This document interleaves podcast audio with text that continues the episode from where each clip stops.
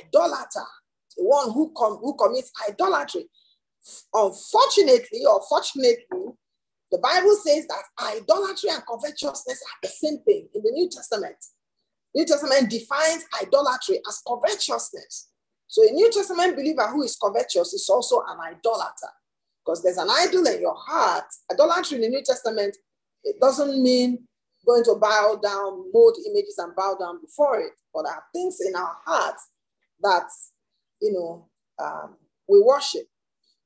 Some people worship money, some people worship home, some people worship different kinds of things. Some people worship business. They do anything for business, anything, you know, play twisted games, you know, and anything to make money. Money has become an idol. Okay. Yeah, in the midst of extremely rich people, you just want to be like them. So you begin to tweak things, do things. That's that's unjust before God. God is seeing that God doesn't like it. Hallelujah. Or an idolater or a reviler or a drunkard or an extortioner. Of course, we know what this is extorts money, tells lies to just get money from you. Now, Bible says, do not even eat with such a person. He said, don't keep company with him. No, not even to eat with such a person. For what have I to do with judging those who are outside? Do you not judge those who are inside? But those who are outside, God will judge. So God will judge unbelievers. We have no business judging unbelievers, right? Because that's their life. A sinner is meant to be there's a problem. But when a sinner sins, a dog will bark because that's the character of a dog. My life audience, please pay attention. Praise God. Hallelujah. And Bible says, don't even eat with such a person. Okay. Now look at the last verse, last uh, portion of verse 13. It says, therefore, put away from yourselves that wicked person. Is that in your translation? That's right. Put away from yourselves that wicked person. I saw that last week and I was shocked. I said, wow, I've read this scripture so many times. I've never seen this. So this is a very strong instruction that God considers within believers who are not called wicked. There are certain types of people who are in our midst that Bible calls them wicked. The Bible says, Bible instructs us to put them away from our midst. So if they're in your church, whether they bring 10 million naira a month as offering, whether they bring 5 million every month as offering, Bible says Put them away. Don't allow them to stay in the congregation of the saints. They are wicked. wow. Praise the Lord. So I thought I should share that. Um, so I was talking about the conference, going back to the yes, please. So does that mean you're going to them out Yes, it means you should not, you should put them away from the from the midst of the congregation. That's what the Bible teaches. But that's not what we practice, you see. And, and you know, um, one of my children here is asking that, does that mean you send them out of the church? I said, well, isn't that what is in the scriptures? Can we confirm? Right? Such a person should be put away, should be excommunicated. Is that what is in the scriptures? I want to know if we're in agreement. I need your feedback. Thumbs up, high five. Is that your understanding from what we just read now? If you have a different understanding, please um, let's know what the different understanding is.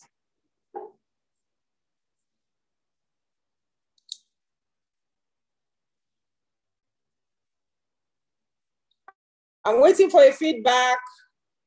Can you all hear me?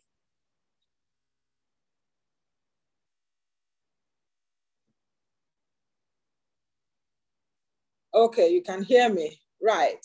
So I said this this is a tough one, right? Should such a person, if you were a pastor, should such a person be removed from the church according to what we just read in the book of First Corinthians, chapter six? Is it chapter six or chapter five? First Corinthians chapter 5, verse 13. He says, But those who are outside, God will judge. Therefore, put away from yourselves that wicked person. Mm-hmm. So, Sister Temitokwe, do you think we should put such a person out of church?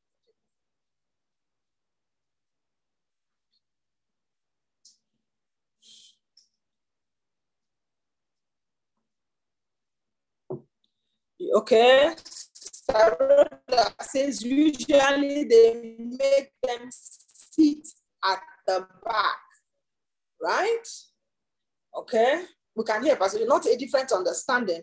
I believe they should be put away for a season for the enemy to deal with their flesh, then restore them when they are repented. Perfect. I believe in this. I believe this. Anybody else with another opinion? Another understanding? Okay. Okay, well, for the benefit of wisdom and knowledge, because I believe that most of the people who are listening, who are under this ministry, would eventually labor in the kingdom of God in his vineyard in one way or the other, either, as a cell leader or as a fellowship leader, or when persecution eventually comes, you know, we'll all break up, break up and you will be pastoring three, four, five people under you. So all of these wisdoms are very important for us to know. Now, one of the things we should do, but churches, oh, okay, we're having a feedback, but churches today sometimes don't do this correctly. I'm sad to say, yes. Is the church not meant to be a safe heaven? Why push them out though, especially when they are repentant? Okay, so Ada, you're not understanding the question. Um, if a man repents, you, then he's no longer a sinner. Now, these are talking about habitual, unrepented, or unrepentant sinners. Habitual habitual. A believer can fall into fornication. A believer can, you know, do one wrong thing or the other. Uh, not even just once, you know, in the course of your, in the course of our journey, we fall, we stumble, right? But when we have become a habitual offender in one particular thing and consistently um, you've been corrected once, twice. In fact, Bible says you should correct two, three times. After that, what does it say? You should you say you should call that one a heretic, right? Right? Yes. So now someone is saying here the church don't do this correctly. I believe. Now, what the church is meant to do is to put that person under eldership. You should be able to have elder, elderly people in your church or in the fellowship or in the ministry that can counsel a young man, a young woman, a person who is habitually in this character, who has this kind of character habitually, and when you are sure the person has been restored to faith, you release the person back into the midst of the brethren. Now, the reason for putting away such people is that these are some sins that are very cancerous. They spread virus. It's easy for them to spread. And such sins, particularly immoral sins, uh, covetous sins, you would see that they like Satan likes or likes it hidden. So it's usually done in secret. Now, even if it's abusive, you will find out that most young people, most people that have, you know, suffered from sexual abuse and such things have kept them secrets. They didn't talk. Now, it's not because they didn't want to say, but because just somehow the enemy likes that secretive thing and either cast fear or even the person who is doing the abuse threatens um, his victim not to talk. And so everything is hidden. Hallelujah.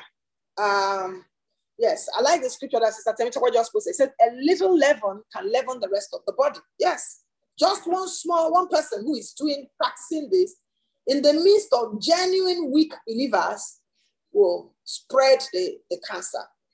Okay? Um, because spirits, when people become habitual sinners of a particular, oh my God, time is going. I've not touched my message. Okay, let's just continue. When people become habitual sinners of uh, a particular habit, one of the things that happens is that when it becomes very habitual, difficult to break, then a spirit is involved in it. That's become a bit spiritual. Something, just know that that demon, if you allow that demon access into a place, it's not coming to just attack that person. It's coming to spread its influence. It's coming to dominate. So it's going to start looking for weak people to push at, weak people to push at. So you see that this person has fallen, that person has fallen, that person has fallen. But the person that brought the leaven that is causing everybody fall is one person. It's very important that the church will begin to practice these um, ancient practices. Um, why I'm not, when I mean ancient, I don't mean backward. I mean foundational practices of the church of the living God. This is the counsel that uh, Paul gave to the church in Corinthians because the church in Corinthians was very, very, very lascivious church. A lot of sin in the church, fornication, immorality, drunkenness, competition, you know, and it's giving them parameters for maintaining a church or a fellowship gathering that is holy, that will not be, Satan will not have inroad and spread, you know, the cancer of sin um, within the body. Hallelujah. Now, what if, how should the church deal with this? You can't put away what is not revealed. I agree. Yes, Manuela is asking this question. Now, that is also why a church must be prayerful. The pastor of any church must be prayerful. Okay? The eldership of any church must be prayerful. Now, when the pastor is holy and is working with integrity, it is rare that God will not reveal things to the pastor or to the headship. As either he reveals directly to the pastor or you will see picking up these operations. Okay. Now that does happen. Okay. Praise God. Um, practically, we've experienced some of these things. Really, you know, um, we thank God for that. What is, is hidden is sin that is not revealed Yes, yes, yes. So I think I've answered that question. That question. If you said the church will not grow if it does not put them away, I agree. We should not put away anybody that we have not tried to correct. You must have tried to correct the person, pray for the person, and of course, if there's anyone who is called a minister and is found, you know, in this kind of situation, ministry pulpits preaching is a no, no, no. Okay? Praise God. Until there is full restoration, genuine repentance, and full restoration. Praise God. So why did I come here? I was talking about the wicked, that the prayer of the righteous man is an abomination unto the Lord, and I define the wicked man as a man that does not know God. He might be your brother, he might be your father, he might be your mother, a child of Jesus Christ. You are called a wicked person, except the one who says he's a brother or a sister in the church and he's doing these things. Praise God. I want to believe that We are the Philadelphian church. Praise God. This community, I believe that if God looks at us in the spirit, I believe we should be about, we should be like the Philadelphian church. I believe that. If we're not yet so named in the spirit, I trust that we will so be named very soon by our striving um, Praise God for perfection. Hallelujah. Thank you, Jesus. Satan mo sakata. Can we pray a bit? Sakule buriashanda. Li kanaka sokotanda ripa sokantana babasha. I want you to pray and ask the Lord to grant you the grace to live right. It takes the grace of God to live right beyond what the natural man can see. It takes things that bring you money, hidden things of dishonesty. The Bible calls them hidden things of dishonesty. In the book of Second Corinthians chapter 4, you know, practices in workplace, you know, practices that are ungodly, they are the Lord grant us grace. Put away these hidden things of dishonesty. Hallelujah. I want to pray. Let the blood of Jesus minister strength to me. Let the blood of Jesus wash my heart, wash my soul. You have found grace. If the Lord can point out areas in your life where you are falling short, you have found grace. Okay? That's one level of grace. Another level of grace is to receive the strength to walk away from those things. That's another level of grace. That thing I'm doing that stop pleasing to the Lord. Shekori, my Father, we receive grace tonight to be free. We receive sinners. We are on dishonesty, crooked paths, crooked ways. Father, we thank you in the name of Jesus. Hallelujah. Amen. Glory to God. So we're going to continue with um, the teachings that you know um, God has been training us on. Um, last year at the last conference we had, not Yahweh to face, the last conference uh, last year, at the Spirit of God, and God um, sent us more than three types of men. Okay, but for now, three types of men and gave us seven years. The Lord said to us, You've done seven years of your, done the first seven years of your ministry. Now you're entering into the next seven years of your ministry. Incidentally, our seventh year as a ministry coincides with the Shemitah years of the Jewish calendar program, the program of God for um, Jewish man's timings, which are also tied to the timings of the earth, according to the age of the earth and the seasons of the earth. Praise God. Um, now, people that study those patterns see that specific things happen in the world that seem to shake the world at those times. Praise God. Hallelujah. But for us, God told us that we have completed the first phase of this ministry. And then the Lord gave us an instruction to raise three types of men. Praise God. Give us instruction to raise three types of men the type of man called Kenneth Hagin, a type of man called John the Baptist, and a type of man called Moses. Hallelujah. Praise God. Now, this type doesn't mean that it doesn't, it does, these things are not literal. These things are what they taught, the wisdom that they brought to the church, to the body. Praise God. What they taught, John the Baptist preached repentance, he preached baptisms, and then the life that he lived, he lived a solitary life. He was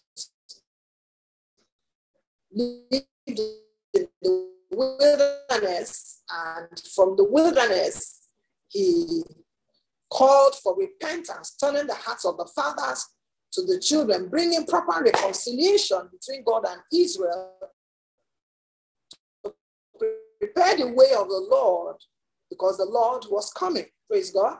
And then we see Moses. Moses was the law. Moses was the perfect man. In the oath about himself, he said, The Lord shall send a prophet in the last days, one that is just like me. Hallelujah. And whatever he says, that we shall do. He was talking about Jesus Christ. So Moses was the peak of perfection in the old covenant. Bible calls him the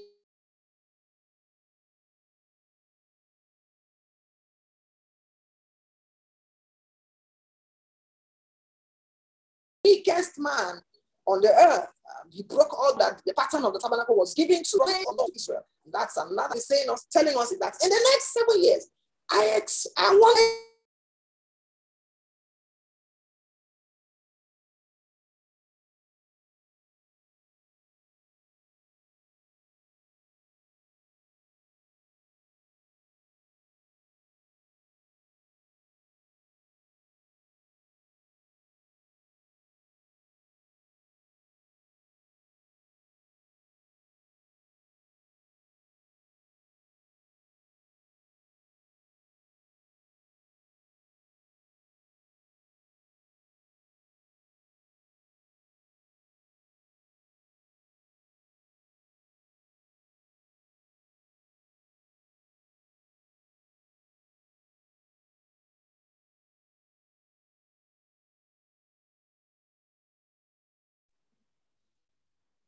Hello, can you hear me now?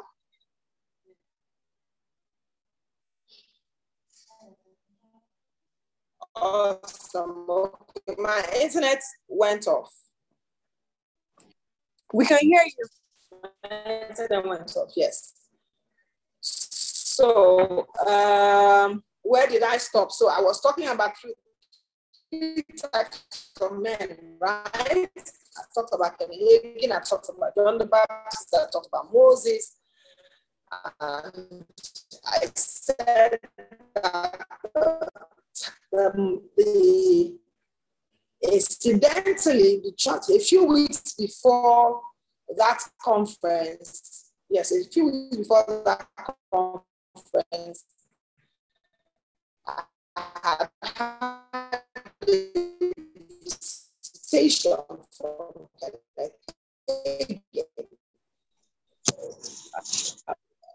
while the hotel room in morning vision. I slept. Was a vision of the morning. If, if there's any word like that, it was not a dream, I believe. Uh, and I had a visitation from Hagin and he gave me something. Praise the Lord. Hallelujah. Now, I, I understand the structure of the house of the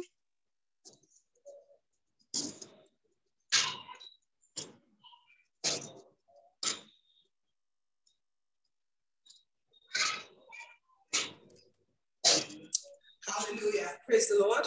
Can you hear me now? Yes.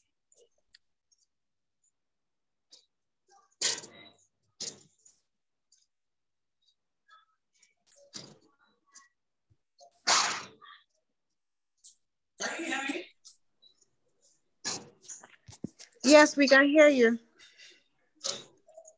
Can you hear me? Yeah.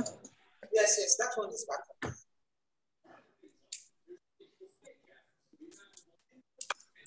If the internet is faulty, maybe you should switch to hotspot. It might be clearer.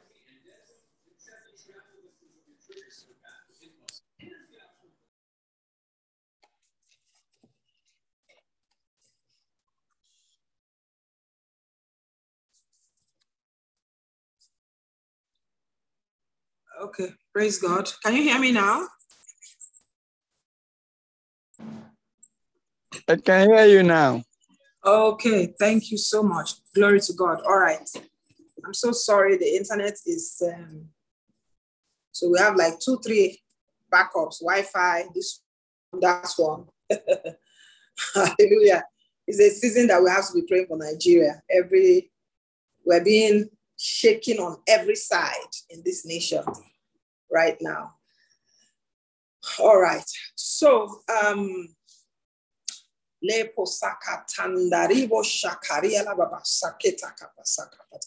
I was saying that for by the mercies of God, um, you know, the understanding of the house of God is critical to a builder. Paul called himself a wise master builder. Now, that word wise master builder means that he's a man that has the architectural design of the house of God. Now, right after this teaching, I want to do a series of teaching on purpose, right? But before I I I I, I want to do a teaching on purpose that came into my spirit today. In this building, this this raising of these men um, through the wisdom that comes from the tree of life. Praise God. Hallelujah. So the wise master builder is the man that has the architectural design of a property architectural design of a house. You understand the foundation, you understand the walls, you understand, you know how many bedrooms should be in the house, you know how the house should be finished. And then you are able to bring in together all the laborers that will ensure that that house stands. That's a wise master builder. Paul called himself, called himself a wise master builder. That means that as a wise master builder, if someone is building something out of the plan, different from the plan, you should be able to tell that something is wrong. Now, that should be every pastor, every minister of the gospel should have a download of that pattern. when God gave Moses the pattern of the temple, he told him, he said, make sure you build it according to pattern. So there is a pattern that the house should be built, the house of God. I'm fine with this if this will keep us. Praise God. There is a pattern that God has, has, has given us for building.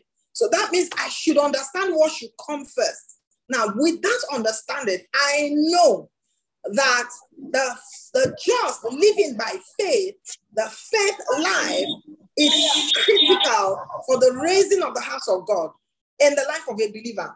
Now, I want you to know that the raising of Christ in you is also the raising of his house in you. I want to say that again. The raising of Christ in you is also the raising of the house of God inside of you. Praise God. Uh, when we dig deep, dig deeper into the truth of God's word and into the mysteries of God, we find out that we are the house of God. I'm a house of God by myself, complete house of God. I carry right? But the church also coming together is also a house, the house of God. So God expects me. Can you unmute? Someone's mic. So the person is on the road trying to going home. Daniel, mute your phone.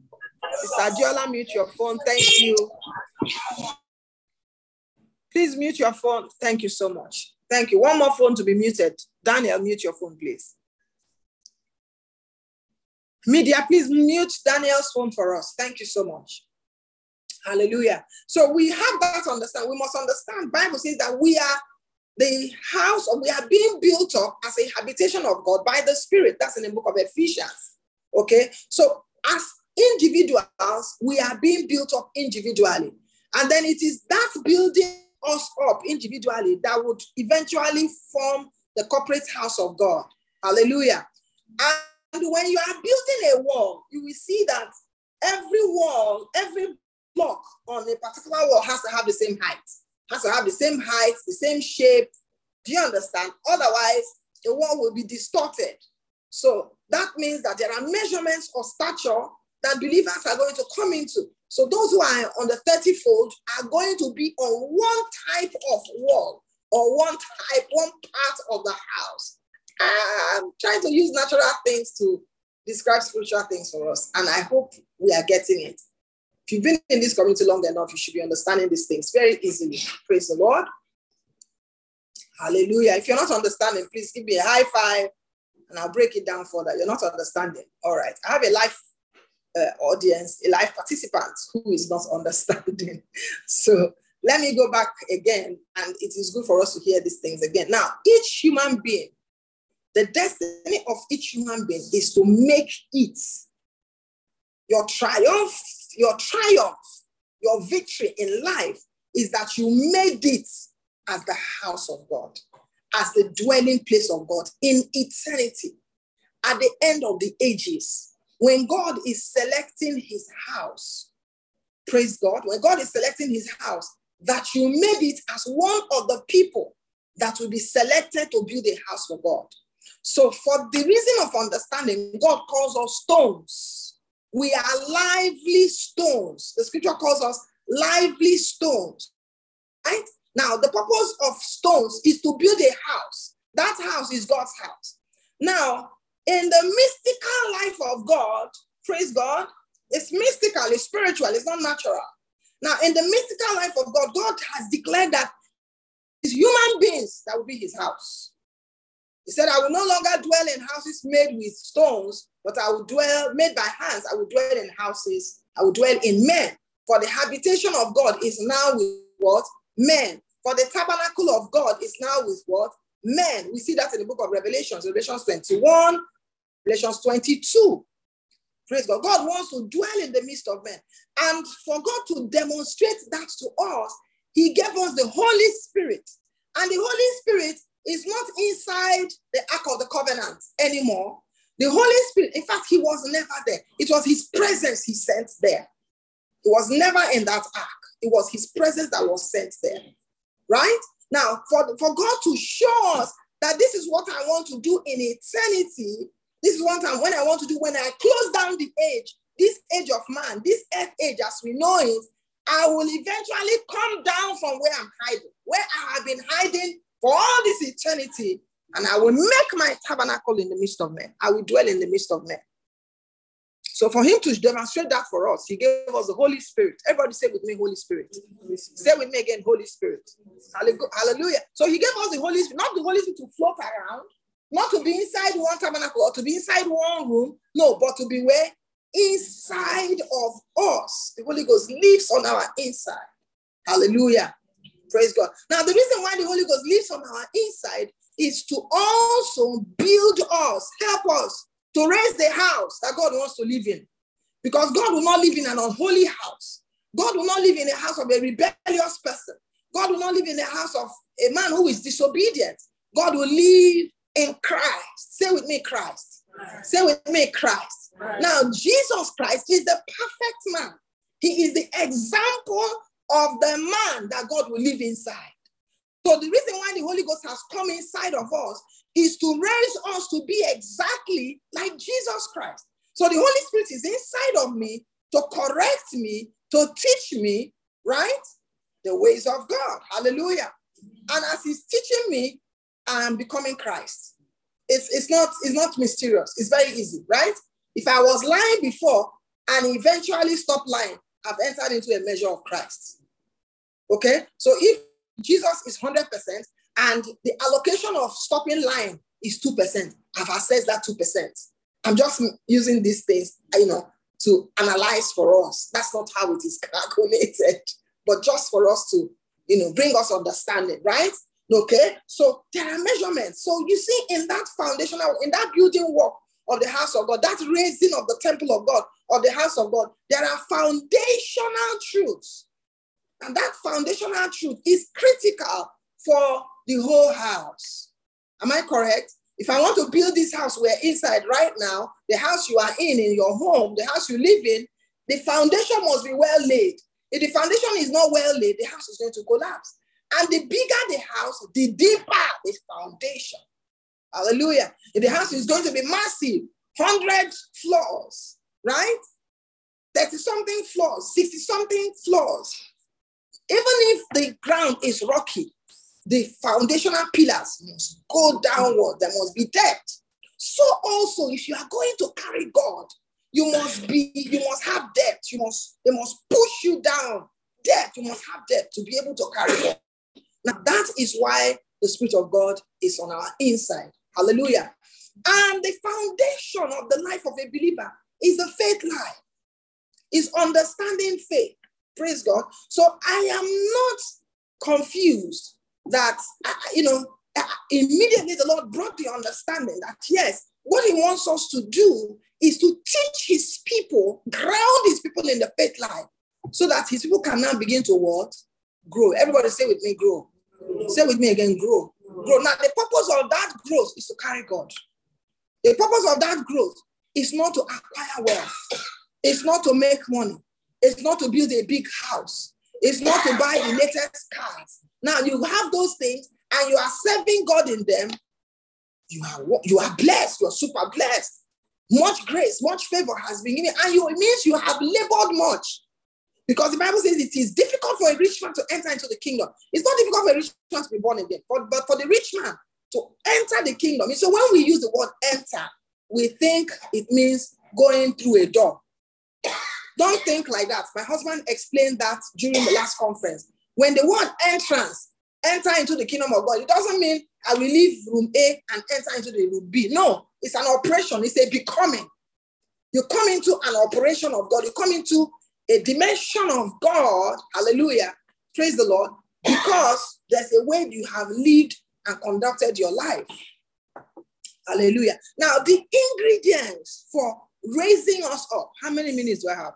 Oh my God.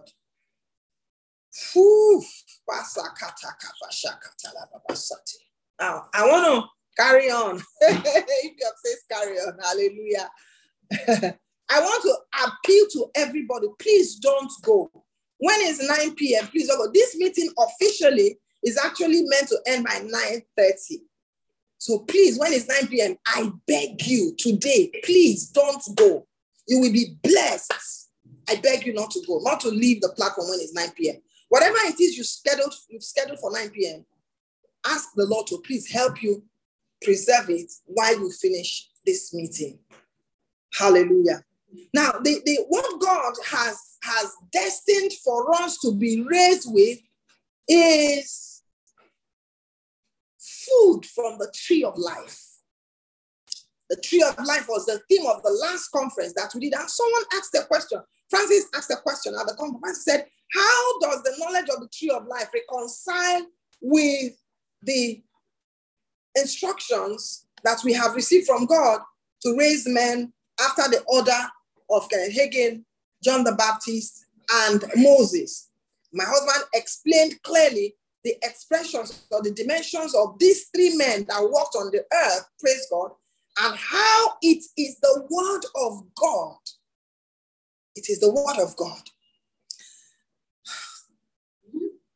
It is the word of God that will build these men. God has no other, there's no other, God doesn't have any other agency through which he builds people. If you're going to bring forth fruit to 30 fold, if you're going to bring forth fruit to 60 fold, if you're going to bring forth fruit to 100 fold return, all of these three dimensions of fruit bearing is going to be done by the word of God. Praise the Lord. Hallelujah. So the word of God is not letters. The word of God is more spiritual than letters. And what I have found with God's word is that the more I learn God's word, the more it opens.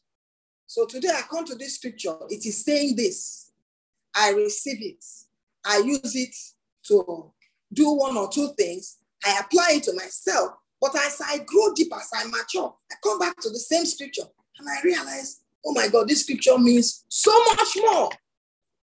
Hallelujah. So much more.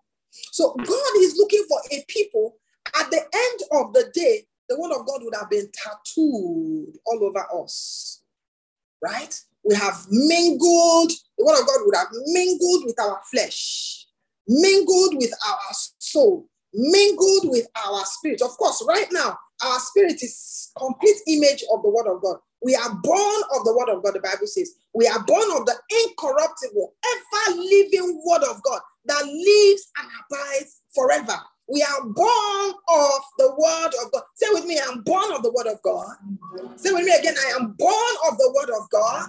Say with me again, I am born of the word of God. Hallelujah. So if you are born of the word of God, God has also ordained that we will be sustained by the word of God.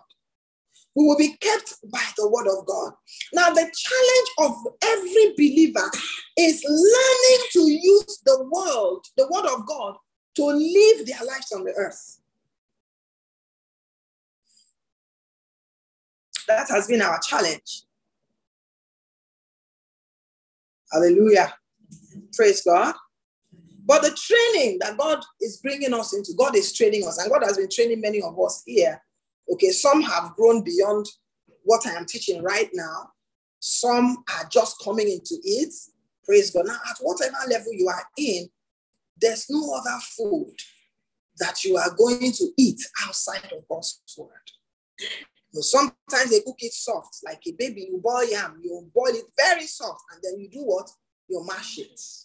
When you mash it, if the baby is really baby, baby, baby, you can add a little water you can mash potato, add a little water, or add some milk, and you know, stay, stay it, right? It becomes pure, but it is still young. Okay, you break it down for the child. I break down the word of God for you, right? But after a while, you can chew it yourself. So I can dump it on you.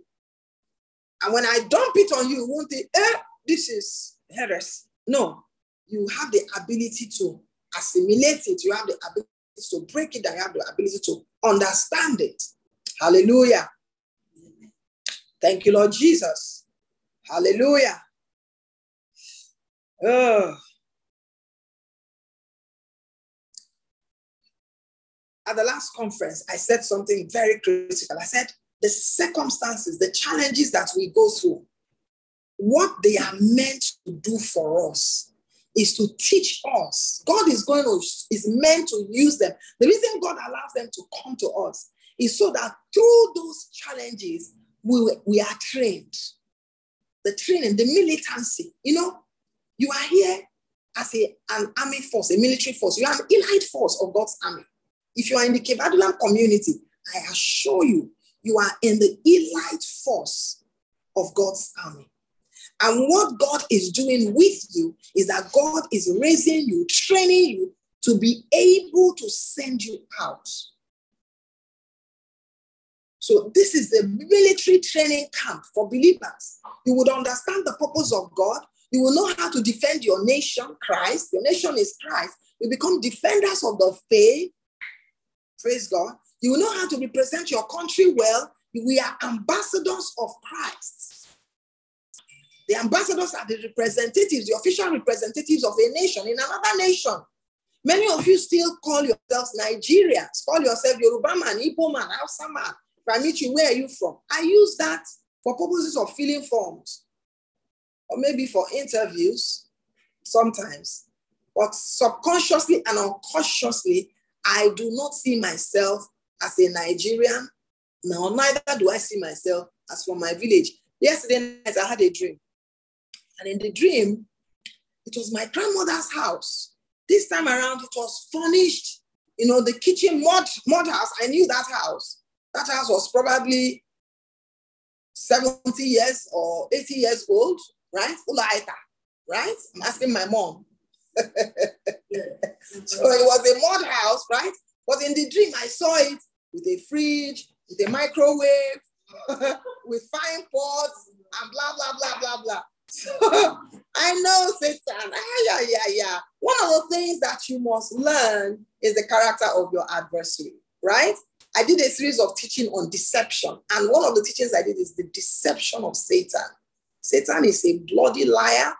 He's a liar. He's a deceiver. When he wants to come to you, he doesn't come with two horns, black twisted face, painted face. No, he comes looking aristocratic, speaking good English, full of excellence. It depends on how he wants to approach you and the level of your mind. Okay? So when I woke up from that dream and I entered into my prayer room to pray, wearing stilettos, thank you, sweetheart. Right? When I entered into the room to pray, I laughed. I told Satan, I said, decorating my grandmother's room, okay, does not make me think that that was not her room, will not make me accept it. I am not from that place. If you like, turn it into a, a, a, a what is the most modern city in the world? Manhattan? Is it Manhattan or Hong Kong? is it Monaco? My daughter is saying Monaco. I don't think so.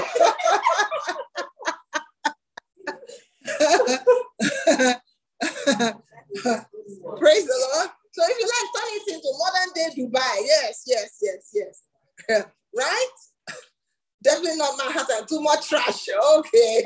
All right. But Manhattan has one of the most expensive eh, real estates in the world, isn't it? Square footage, one square meter in Manhattan is crazy. All right. So, well, whatever, turn it into the most modern city in the world. I will recognize it and I will reject it because I'm not from there. I am from the heavenly Jerusalem. Jerusalem above is my mother. And I know who my father on the earth is. His name is Abraham. And that's where my that's where I come from. And my father has no sins. There's no repercussion. He's not going to pay for any sin. He's not going to pay for any iniquity. So there is no ground for you to touch my life in any manner, in any form. So I summoned that power. Okay, these are some of the things I want you to learn. Sometimes you are dealing with an issue and it's over trash. You pray, pray, pray, pray, pray. Now you need to address entities. I summoned that power. I said, Come here, I want to talk to you. I say, Hear the word of the Lord, hear the word of God. The word of God says, If any man is in Christ, he is a new creation. All things are passed away and all things are becoming. I don't need to bind. I don't need to say fire. No, no, I just need to use the word of God and put Satan where he is, where he belongs. Someone like I say, hear me, come and hear the word of God. I quoted four, five, six scriptures, one after the other. Said, This is the word of the Lord, and it cannot be broken. It cannot. It cannot be broken. It will stand. Hallelujah. Now, this is the life God wants us to live. And it doesn't matter. You know, sometimes we face circumstances and situations, and The enemy wants you to, wants to wear you out. Please don't don't never allow yourself to be worn out, right? It offends believers when you tell them your issue is a faith problem. It's because you don't have faith. It is not a lie. It is because we don't have faith that we are overcome in circumstances of life. And the way to get faith is through the word of God, is to go back to that word of God and wrestle with that word, and wrestle with that word, and wrestle with that word, and wrestle with it, and wrestle with it. We find it a bit boring, wrestling with the word of God alone. Rakabasaka. Pray in other with me. Rekeporo sakatala baba. Esheka soko tanaba soko leke posakata baba. Ziga daga daga bosanta kura laga basikata baba. Elegende gosakataya na baba baba baba baba.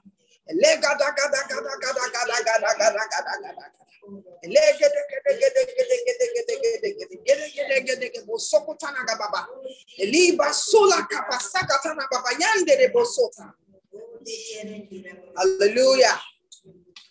Thank you, Lord Jesus. So God wants us to build up. Say with me, build up. Say with me again, build up. Build up my life with the word. Now, when I'm building my life with what with God's word, my I am growing. That's what spiritual growth means. I am growing. I begin to grow. So when I meet natural circumstances, those natural circumstances, they will come. It's not because God hates you, it's because God wants to train you. If He doesn't train you with natural circumstances, you will not be able to handle spiritual realities. You'll not be able to handle spiritual realities. When true spiritual realities come, the natural issue that you've not learned to handle or put them in their place will overwhelm you. And you can't carry the weight of the kingdom. Praise God.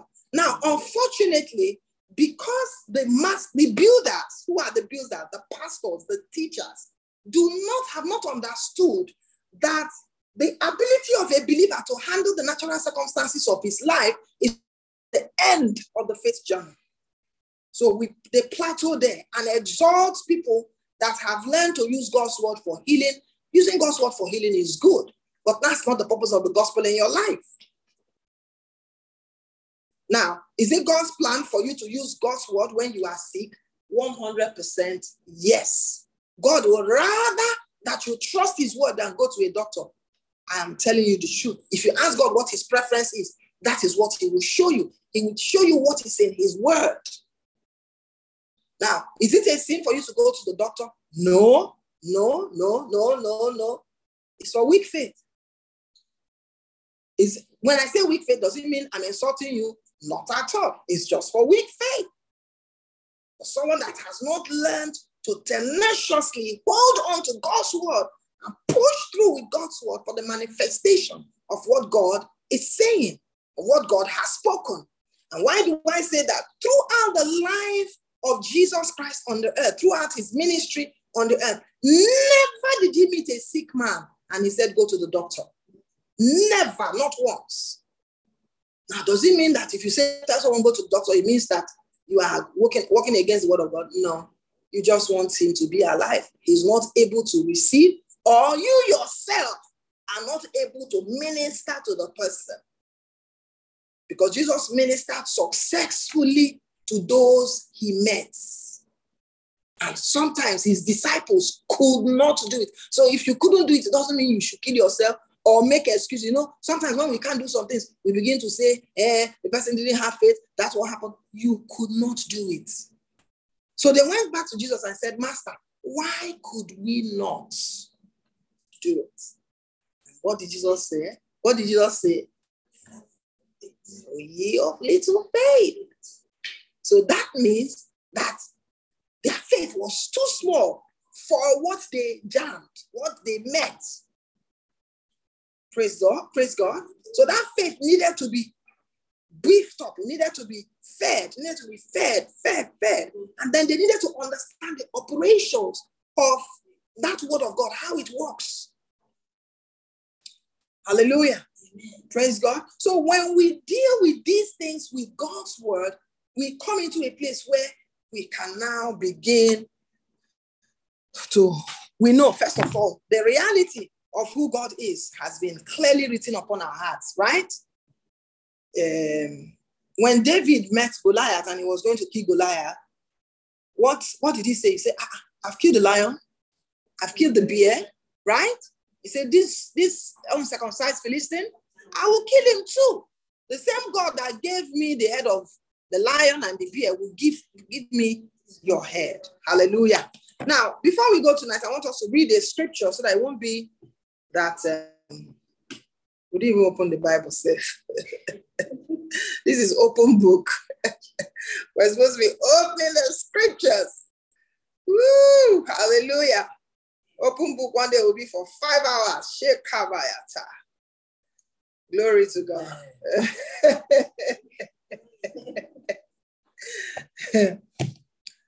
Hallelujah.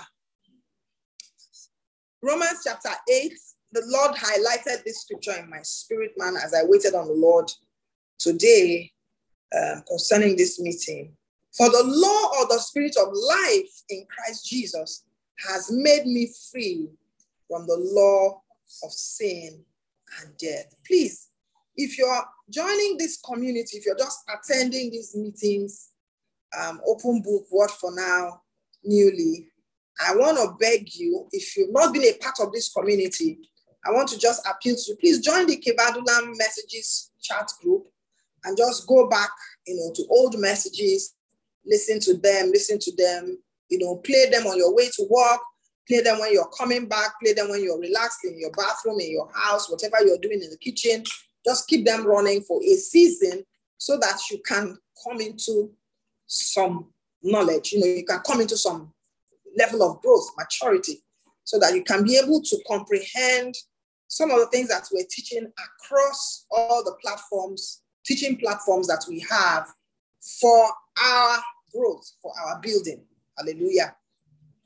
Praise the Lord. Now, the Lord showed to me, said, the law of the spirit of death or the law of sin and death has its expressions in three or four ways in our lives. Praise God. Now, that law of the of sin and the law of death came into activation, came into our zone when Adam sold out to the devil. So as soon as Adam sold out to the devil, sin had dominance. Sin came into the human race, and men began to sin. And the wages of sin is what? Death.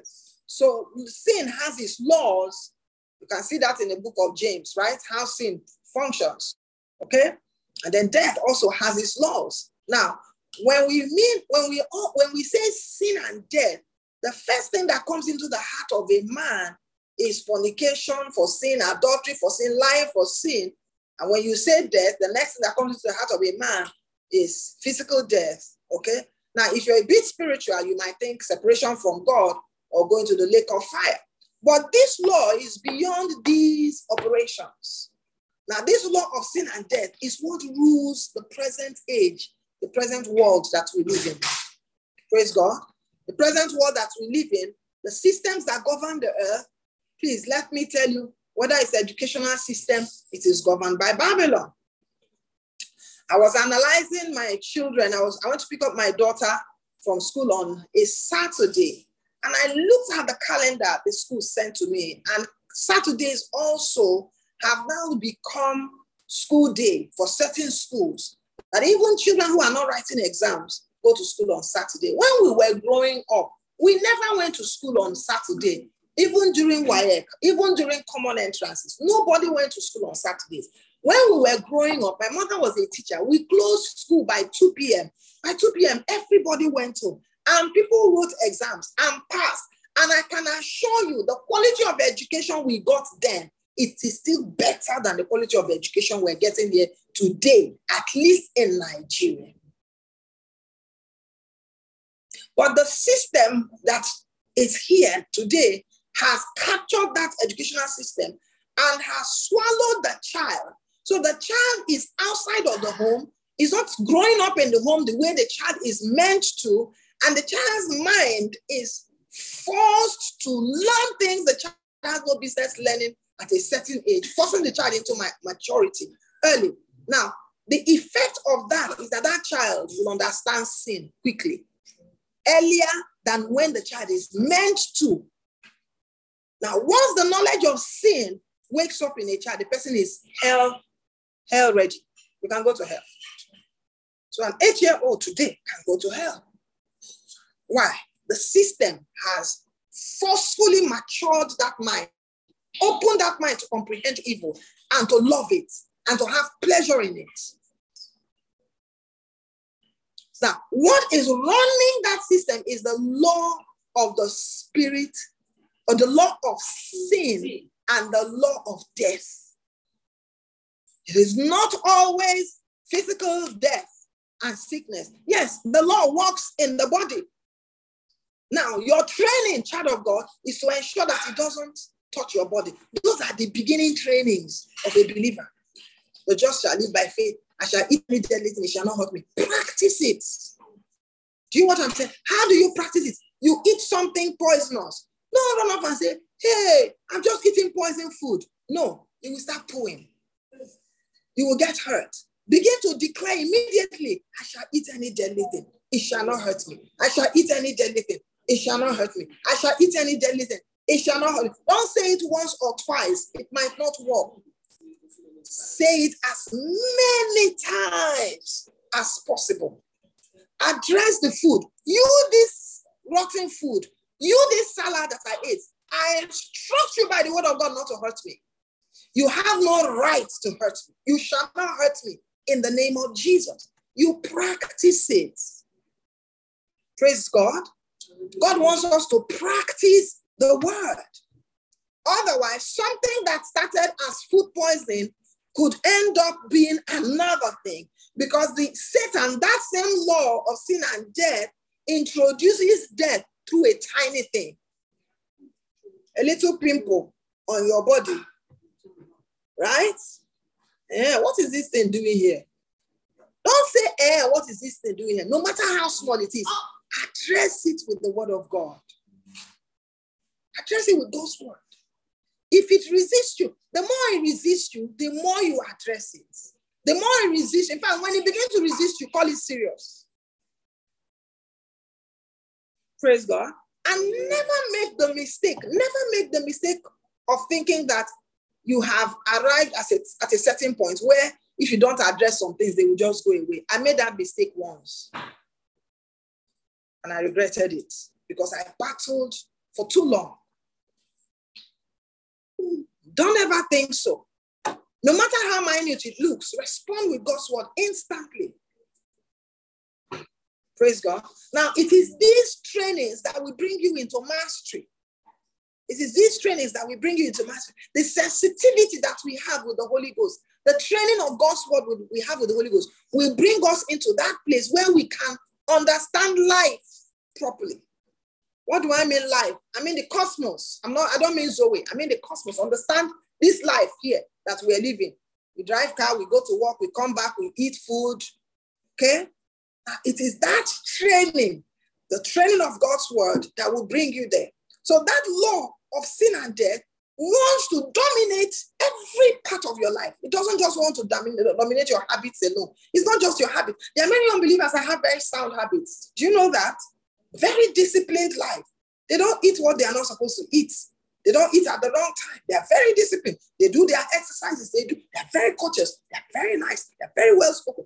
They are very organized. but they are the wicked. Mm-hmm. They are the wicked. Yep. Nice people, but wicked, according to the scriptures.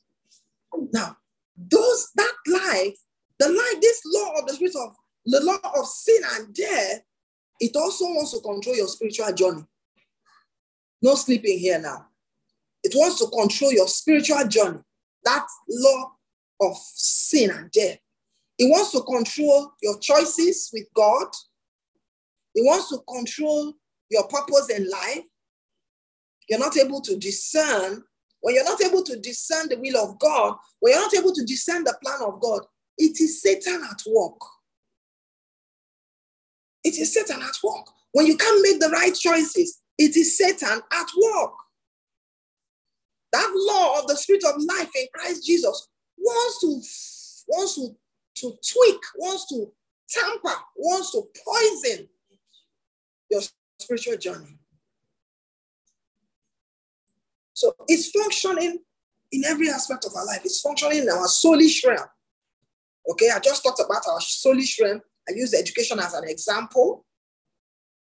The law of the spirit of death, sin and death, is functioning in the medical realm, medical sector. You say, oh, the doctors are doing so good. Honestly, thank God for doctors. Thank God for what they can do. But somebody, somebody engineered the diseases. Somebody uh, bettered them. Somebody has also set up an industry for them to make money for them. okay, I'll stop there. I don't want to rustle some, rustle our uh, Uh, feathers, but you understand what I'm saying. Praise God. Hallelujah. So we need to be very careful not to believe in the lie that is in the system that Satan has created. There is a lie in that system that Satan has created. And the law of the spirit of life in Christ Jesus, what it is meant to do for us is to deliver the wisdom, deliver the life, deliver the mind, deliver the heart of God to us concerning every matter, every issue, every circumstance.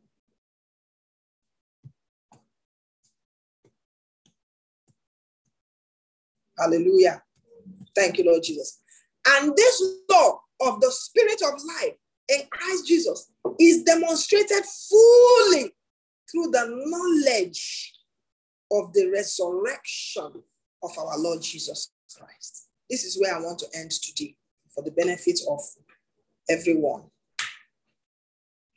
And I want to say again that the law of the spirit of life in Christ Jesus, for it to function fully in us, it is demonstrated through the knowledge of resurrection. Many of us believers have not fully, in fact, many of us believers have not even begun to walk with or touch or understand or comprehend the knowledge of the resurrection of our Lord Jesus Christ. What God brought to us through resurrection, what God brought to us through resurrection, what God brought to us through resurrection. The resurrection life, the resurrected life, is the ultimate life of the new creation. God wants us to come into this life through the feeding from the tree of life, which is the word of God. So there's much more in the word of God. There, there's much more in the word of God. The training of the word, the breaking down of the word, the mingling of the, the tattooing of the word of God upon our souls. For the word to be tattooed on our bodies, it must have been tattooed in our minds because it is the mind that controls the body. Praise God. So, all of my meditation, all of my meditation, soulish medita- meditation, uh, uh, audible meditation should be the word of God, the raw word of God. Let the word of Christ dwell in you richly. Let the word of God dwell in you richly. Praise the Lord. There is no other clothing, there's no other decoration that you are going to have in life except that decoration that comes through his word. It's the word of God that will provide for us the garment, the covering that we're looking for. It is through the word. Now, that word will cause us to behave in a certain manner. That word, when it enters into our being, it will build faith, to build faith in us, to build strength in us, to build tenacity in us. And somebody is saying, What about prayer? Your prayer life is not effective if it is not backed by the word of God. Your priesthood will not function properly if you do not run your priesthood based on the word of God. You must know at all times, it must be in your tongue. It is written. It is written. It is written. It is written. Hallelujah. We're going to go deeper, okay, and begin to take portions of the scriptures and break them down and see the ordination of God for us that God wants us to come into in these last days as we see the day of Christ approaching and that we see also Satan, you know, raising his horns on the earth to cause much, uh, much trouble on the earth. Hallelujah. Father, we say thank you tonight. Thank you tonight. Thank you, Father. Thank you, Father. I don't know if you have been blessed tonight. If you have been blessed, I just want you to thank the Lord. Thank the Lord.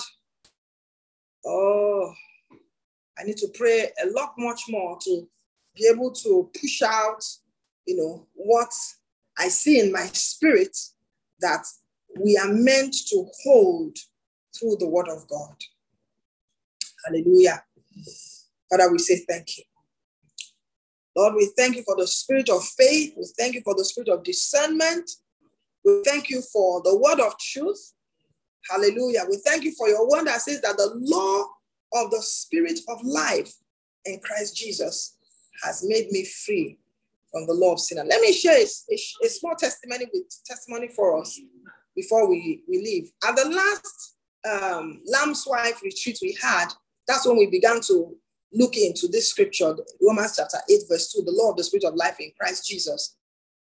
And somebody walked up to me and said, you know, she shared some shared some things with me. And I said, go back.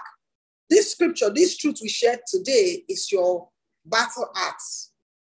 That's your tool for the war you've been fighting for years. And I said to her, I said, go back to your prayer closet and take this scripture. And this instruction is for some other people here tonight. And take this scripture, the law of the spirit of life in Christ Jesus has made me free from the law of sin and death. When you are praying, pray it as a prayer. For the law of the spirit of life in Christ Jesus has made me free from the law of sin and death. For the law of the spirit of life in Christ Jesus has made me free from the law as much as God will grant you grace, as much as you will find strength to stay there, stay there for hours, declaring God's word with passion. Some of us declare God's word without passion, it will not work. Don't say it's in my heart, it's, it, hmm. it will not work. The effectual, fervent prayer of a righteous man makes much power available makes much power available. When Jesus was praying in the Garden of the Bible says he prayed so much that sweat, blood like sweat, broke through his veins. What kind of a prayer is somebody praying that your veins will burst and burst through your skin? You will sweat so much that the sweat glands are now bringing out blood veins that have cracked inside of you. What pressure did you put on your body? So you see, we have us, that's why the word is not generating, it's not effective. Right? This person called me a few days ago to say that you know that when I began to pray those prayers, I began to have certain dreams. I don't want to go into the details, you know, I don't want to talk about the last the, the dream she had that uh, that made her to call me, but surely, surely God began to show her that your freedom and your liberty is in praying this scripture. Just that scripture alone is able to deliver victory to your life. Victory you've been looking for for 30 something years, 20 something years. That's how powerful the word of God is. God is bringing me to that place where paraphrasing the word of God, there's no need to paraphrase it. Use it the way it is raw. Stay with it the way it is raw. Make demands on it raw. The word of God is a being, it's a person. It will manifest. His name is Jesus Christ. Hallelujah. Ooh. And through that word, faith is built, faith is generated. Thank you, Father. Hallelujah. Thank you, Father. This house will be built. Say with me, this house, this house. shall be built. Hallelujah. This house shall be built. The foundation of this house shall be properly laid in the name of Jesus. You are that house of God. Say with me, I am that house of God. Say with me again, I am that house of God. I am properly built. I am being properly built. The foundation of my life is being well laid with the word of God. Hallelujah. Can we thank God for tonight? Let's just thank Him. Now, before we all begin to leave, um, I want to announce to us that two announcements. Please, everyone, pay attention. Don't go yet. Number one, we have a need to pray. Emergencies, an emergency prayer. Otherwise, there'll be bloodshed in Nigeria because of these elections. We need to pray, okay?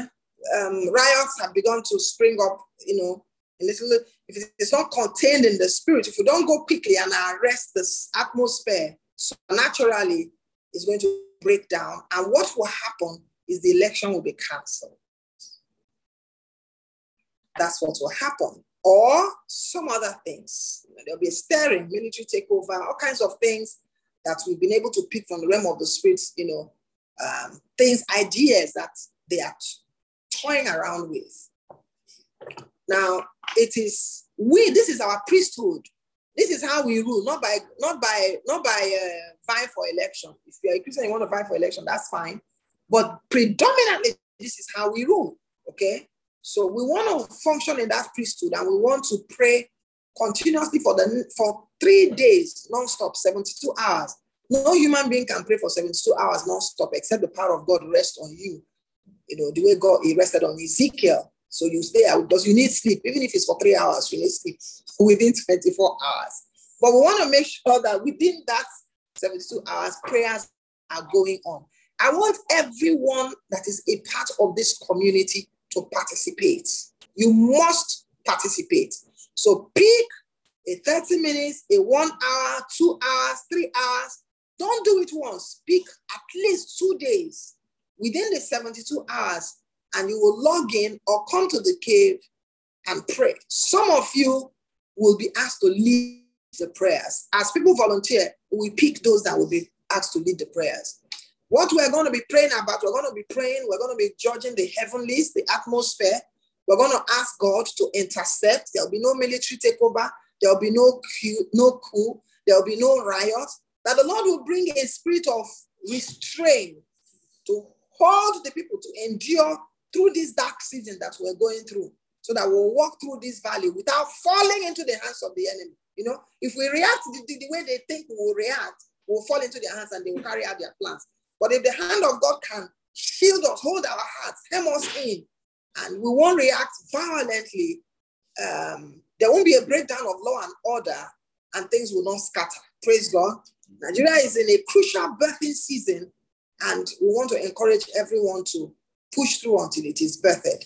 That is one. Then, two, we want to ask God, Almighty God of heaven and earth, creator of all things, maker and possessor of the heavens and the earth, to come to Nigeria on the 25th of February for the election. We're going to be making that request intentionally. Ask God to come for the election. You should come and vote. You should come and oversee the polling stations. You should come and oversee how they are sending out their reports. You should come and oversee how men are voting. You should come and see those that he will need to push aside. He will come and see, he should come and oversee. We just want him to come by himself. This prayer requesting that God should show up is more prayer, is more powerful than binding the devil, I can assure you. So when God shows up, you don't need to bind the devil. If God doesn't show, that's when we labor ourselves. Then I bind you. I repeat, I've learned that God has trained me in that. If you want God to take over, to see something, you're faced with something that is too big for you, too strong for you to handle. Don't try to handle it. Just run to your father. Daddy, please come and take over this matter. Come and fight for me here. Come and help me build. Come and help me go. Come and help me. Do you understand? And God is so willing. Hallelujah. So, so, so, so willing to do this for us. Such a humble, loving Father. So we're going to ask Him to come So please, this is very important.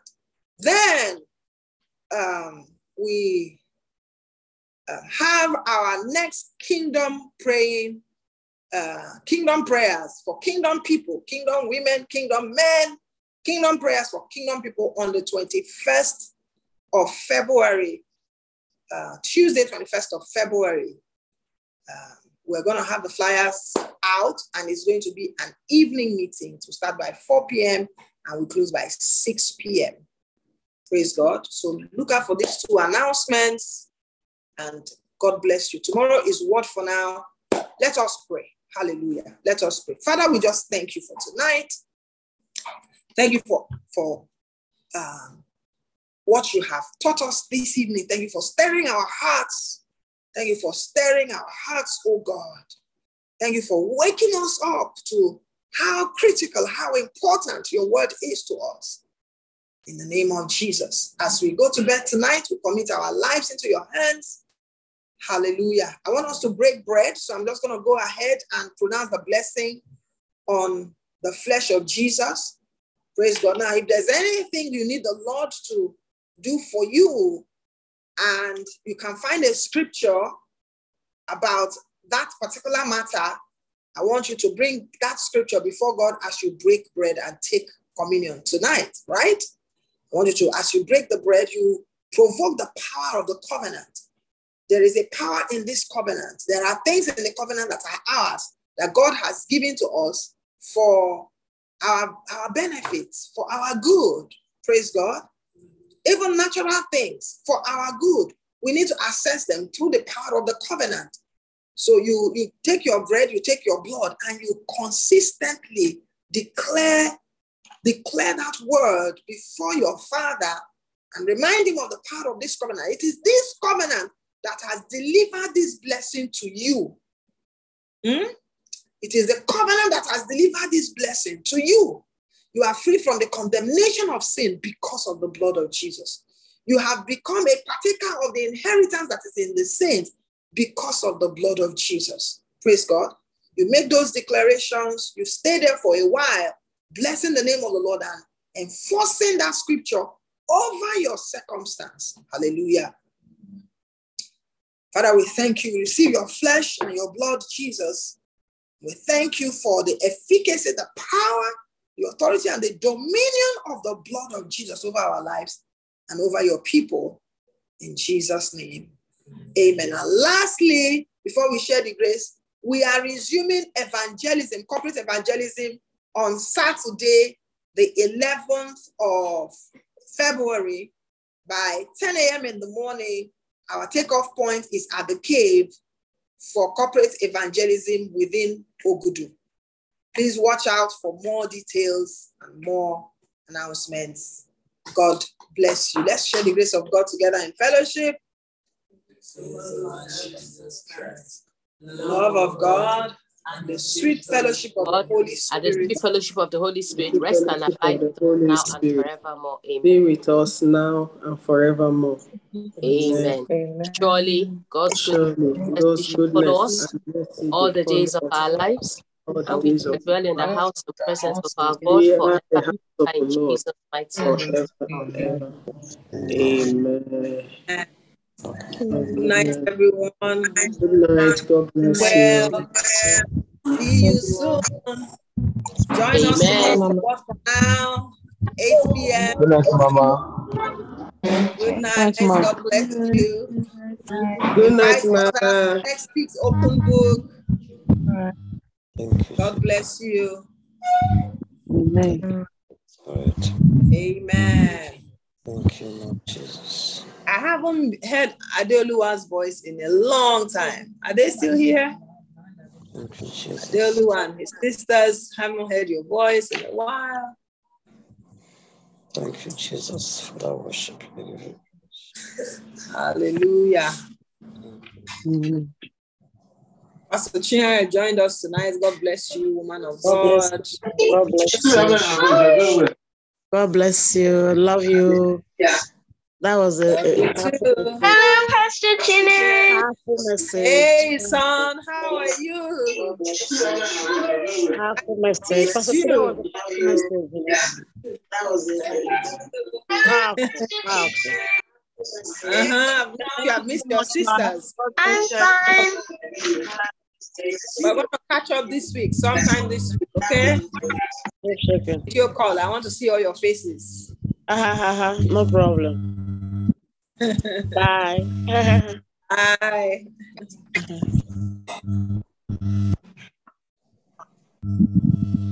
Okay. Bye.